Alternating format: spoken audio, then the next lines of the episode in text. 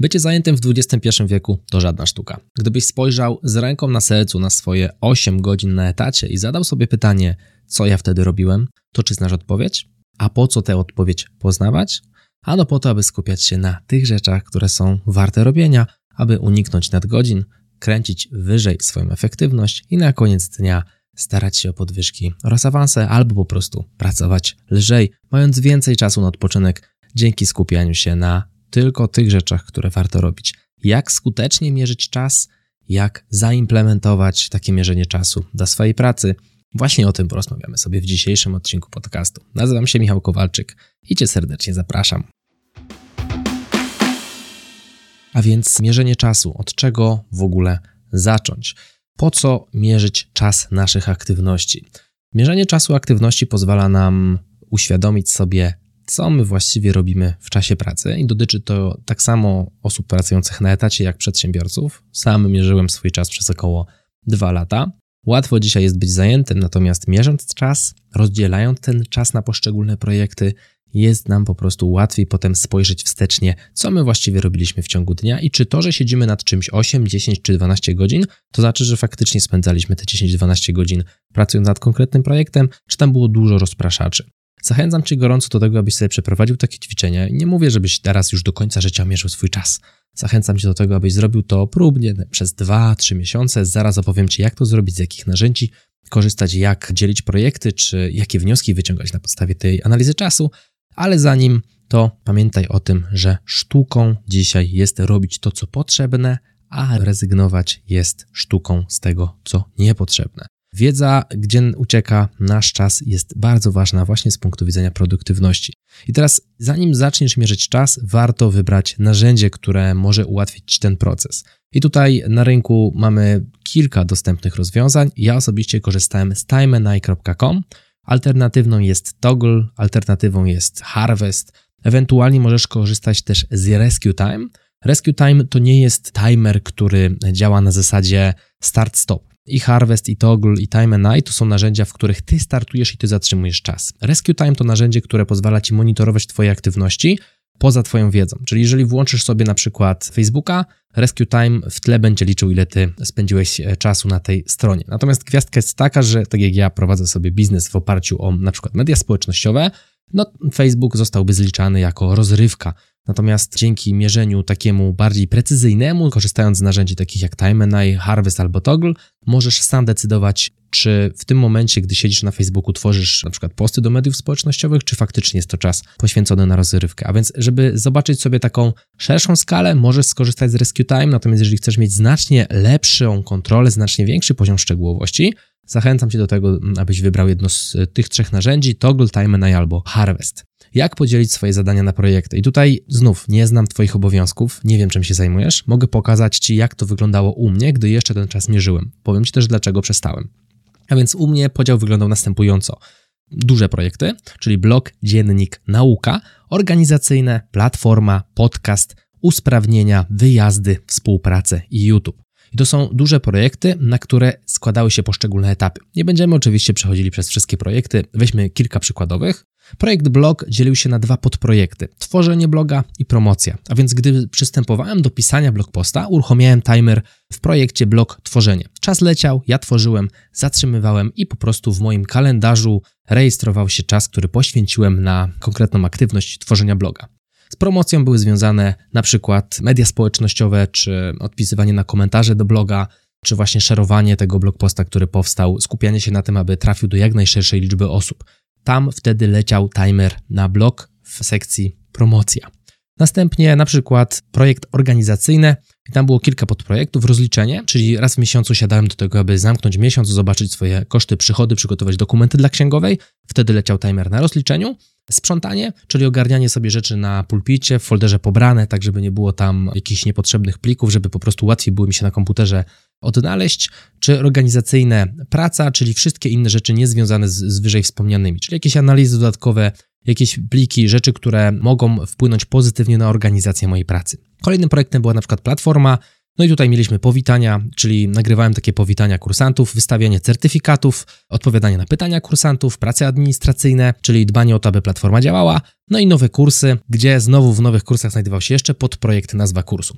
I teraz myślę, że te trzy projekty, które omówiliśmy, już dają Ci jakąś skalę możliwości podzielenia tego czasu pracy. Tu nie chodzi o to, abyś podzielił swój czas na przykład na promocję i teraz tak, tyle spędziłem promując na Facebooku, tyle na tam jakimś TikToku, tyle na Instagramie. No nie o to chodzi.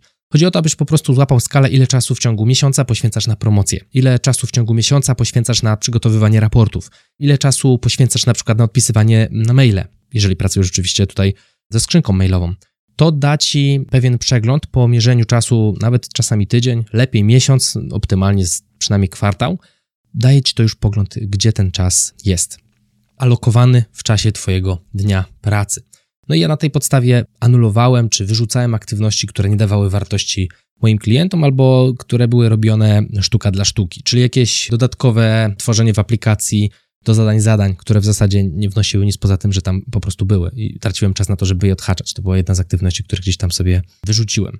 I teraz mając te dane, patrząc na te projekty, które sobie potworzyłeś, możesz oczywiście w ramach tygodnia dodawać kolejne, jeżeli zauważysz, że ten podział Twoich zadań, które sobie narzuciłeś w momencie, gdy zacząłeś mierzyć czas, jest no, nie za precyzyjny. Możesz oczywiście dokładać kolejne projekty czy podprojekty, tylko pamiętaj, uważaj na to, aby się zbytnio z tym nie rozdrobnić. No i gdy już ta struktura jest w miarę stała, u mnie ona się wyklarowała po jakimś około miesiącu, Myślę, że miesiąc to jest taki czas, gdzie robimy już wszystko, co, co jest tylko do zrobienia i już wiemy, gdzie co powinno zostać ulokowane. Na tej podstawie możemy zdecydować, które aktywności robimy, podejmujemy, widzimy je właśnie w naszej aplikacji do mierzenia czasu, a które nie są tak obiektywnie, patrząc na to z boku, dla nas konieczne, które nie są w ogóle potrzebne. Dzięki temu wygospodarujemy sobie trochę czasu na jakieś inne aktywności. Teraz po zmniejszeniu liczby tych aktywności, które nie są nam potrzebne, mamy przestrzeń na optymalizację pozostałych, tych istotnych. Czyli mamy pewne aktywności cykliczne. Je na pewno zauważysz albo nawet je znasz jeszcze zanim zaczniesz mierzyć czas. Dzięki tym cyklicznym mm, aktywnościom, dzięki temu czasowi, który wygospodarowaliśmy, eliminując niepotrzebne rzeczy, mamy czas na to, aby zoptymalizować, a być może w pełni zautomatyzować te nasze cykliczne działania. To pozwoli nam znowu pracować jeszcze efektywniej. Znowu generujemy kolejną pewną ilość czasu, którą możemy w jakiś sposób wykorzystać. Jeżeli coś jest konieczne, a nadal zajmuje Ci czas, być może nie jest to aktywność cykliczna, a może takie aktywności też w jakiś sposób da się usprawnić. Może da się potworzyć checklisty, abyś nie tracił czasu na zastanawianie się, jaki jest kolejny krok. Jakieś takie procedury, nawet wewnętrzne, na swoim własnym stanowisku. Tu nie chodzi, że jak słyszysz procedura, nie musi to przejść przez ręce twojego szefa.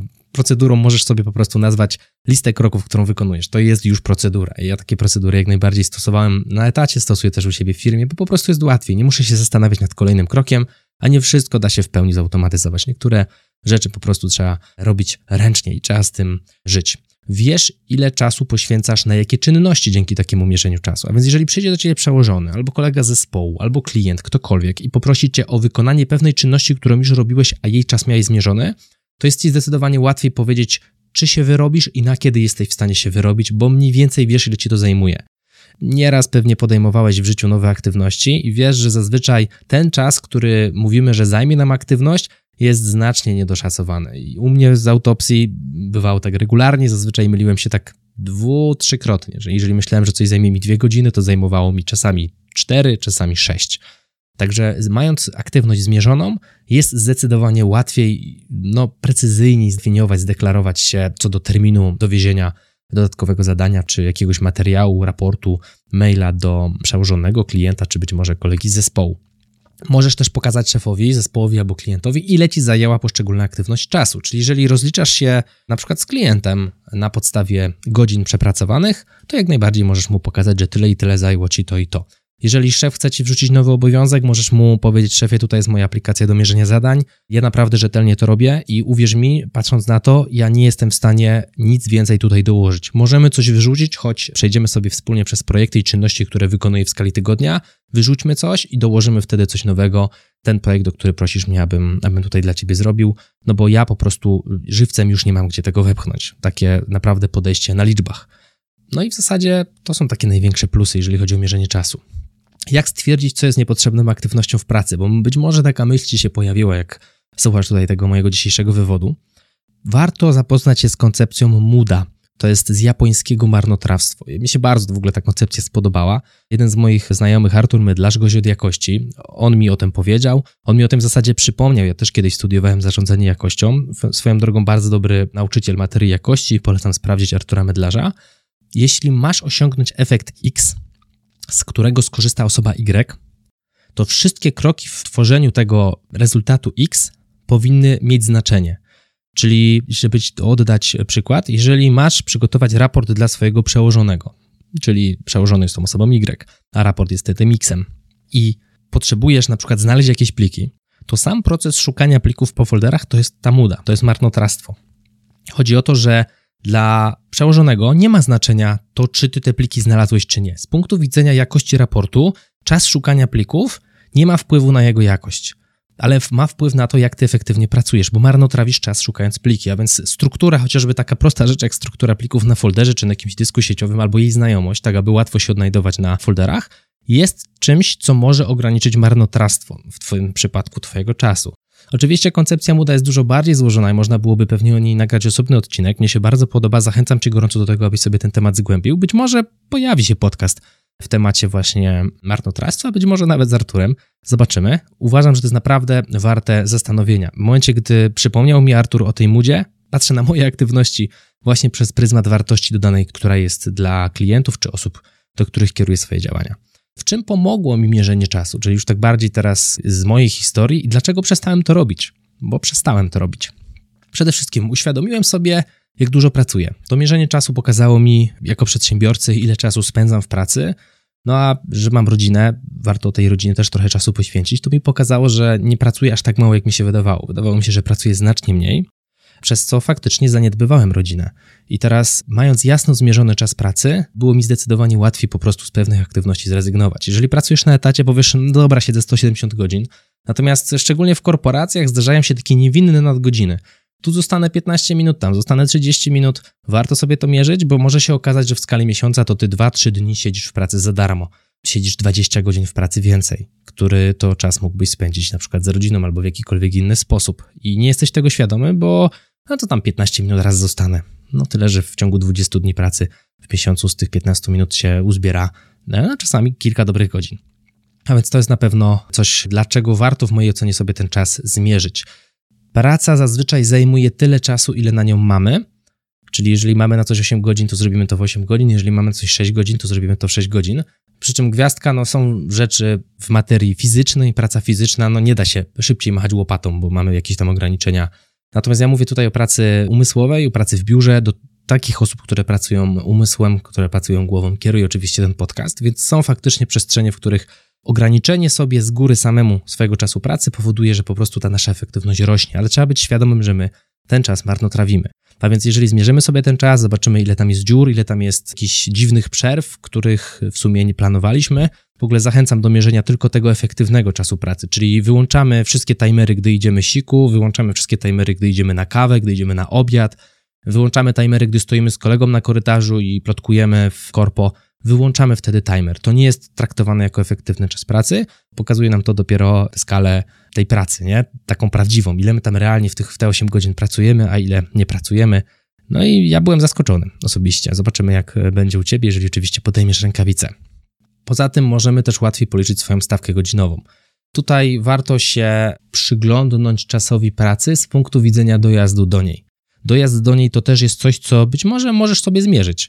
Bo możesz powiedzieć, że dobra, no to nie jest efektywny czas pracy, no nie jest, ale możesz mieć jakiś drugi timer z boku, który pokazuje, ile całkowicie pracujesz, tak? Czyli ile cię nie ma w domu. Albo możesz nawet sobie notować godzinę wyjścia z domu i godzinę przyjścia do domu po pracy. To pokazuje, że czas dojazdu stanowi jednak istotną część tego naszego dnia pracy. Jeżeli pracujemy po 8 godzin, czasami ten dojazd to jest 2 godziny. Jakby nie było, to jest praktycznie 20% w tym przypadku akurat całkowitego czasu naszej nieobecności. Można na to nałożyć stawkę godzinową, no i zobaczyć, jak to wygląda. Zachęcam Cię w ogóle do przesłuchania odcinka 82, czyli czas dojazdu do pracy, co musisz wiedzieć. Tam właśnie skupialiśmy się bardziej nad kosztem tego czasu dojazdu do pracy, ale także rozmawialiśmy, co zrobić, aby ten dojazd do pracy nie był aż tak uciążliwy i jak z niego, z pozornie straconego czasu, jeszcze wyciągnąć korzyści. Dlaczego przestałem mierzyć czas pracy po dwóch latach? U mnie, z racji tego, że prowadzę firmę już jakiś czas, cały czas to mierzenie czasu przyciągało etat, czyli przyrównywałem swój czas pracy do godzin etatowych. Jako przedsiębiorca nie mam narzuconej z góry liczby godzin, które powinienem pracować. Nie ma, nie wiem, 200, 150, 170 godzin. Nikt nie, nie płacą mi za godziny. Jakby to, ile siedzę, nie warunkuje moich przychodów, a miałem z tym problem. Cały czas wydawało mi się, że jeżeli pracuję mniej niż etat, to jestem leniem, a jeżeli pracuję więcej niż etat, to jestem pracocholikiem. Co finalnie spowodowało, że mierzenie czasów w tym momencie przestało mi już służyć. No bo jeżeli jest to dla mnie problem, generowało to dla mnie problemy, no to to nie jest narzędzie, z którego powinienem dalej korzystać. I teraz, no, zrozumiałem, że w pewnym momencie to mierzenie czasu to też jest narzędzie, z którego warto zrezygnować. Uczesałem sobie grafik, powyrzucałem te aktywności, które nie były dla mnie potrzebne. Zauważyłem, że zaczynałem się porównać do tego etatu. W związku z tym po prostu zaprzestałem mierzenia czasu pracy. Pracuję teraz w zasadzie taką liczbę godzin, jaką bym chciał. Jestem z tego zadowolony, nie zaniedbuję rodziny, nie zaniedbuję innych aktywności. Więc jest to dla mnie jak najbardziej ok. Kiedy będę czuł potrzebę, że coś się tutaj rozjeżdża, być może znowu wrócę na chwilę do mierzenia czasu. Jaka jest puenta z tego odcinka? W mojej ocenie naprawdę warto sobie zrobić takie ćwiczenia. Jeżeli czegoś nie zmierzymy, to bardzo często ta świadomość nam gdzieś ucieka. To trochę jest jak z budżetem na koniec miesiąca nagle okazuje się, że ten portfel nie jest taki pełny, jak myśmy myśleli, że, że powinien być, a na koniec dnia no też nie bardzo wiemy, na co wydaliśmy pieniądze. I prowadzenie budżetu diagnostycznie przez 2-3 miesiące też jest ciekawym pomysłem, żeby po prostu zrozumieć, gdzie te pieniądze nam uciekają. Tak samo mierzenie czasu jest po to, aby zrozumieć lepiej, gdzie ucieka nam ten czas. A więc to jest takie trochę wyzwanie, zadanie domowe, zainstaluj którymś z aplikacji, Toggle Time and albo Harvest i sobie zrób takie ćwiczenie przez 2-3 miesiące mierz ten czas. Oczywiście na początku będzie to uciążliwe, potem wejdzie ci w nawyk. Na koniec, tak jak u mnie, gdy chciałem przestać, to dalej włączałem te aplikacje do mierzenia zadań po prostu mimowolnie. Na tyle to weszło mi w nawyk, że gdy wchodziłem na komputer, włączałem komputer, przeglądarkę, to automatycznie sobie już te timery odpalałem, dlatego po prostu odpiąłem kartę. Zachęcam Cię w ogóle do tego, żebyś sobie przypiął kartę z tym narzędziem na stałe do Twojej przeglądarki, bo po prostu będzie Ci łatwiej wtedy ją aktywować i o tym nie zapominać. Jeżeli zapomnisz, można też z telefonu sobie wstecznie ten czas dodać, nic w tym złego. To tyle z mojej strony. Jeżeli chcesz nauczyć się obsługi Excela, zachęcam Cię do odwiedzenia strony zaawansowany.pl. Znajdziesz tam najbardziej kompleksowy kurs w temacie. Od powiedzmy takiego poziomu podstawowo-średniego do, do zaawansowania przechodzimy przez kolejne karty Excela, a także uczymy się ponad 150 formuł wraz z zagnieżdżeniami, a więc zaawansowany.pl no najbardziej myślę kompleksowy kurs Excela na rynku. Mówił dla Ciebie Michał Kowalczyk. Jeżeli podobał Ci się ten odcinek, tradycyjnie wyślij go jednej osobie. Do zobaczenia i do usłyszenia w kolejnym odcinku. Trzymaj się, hej!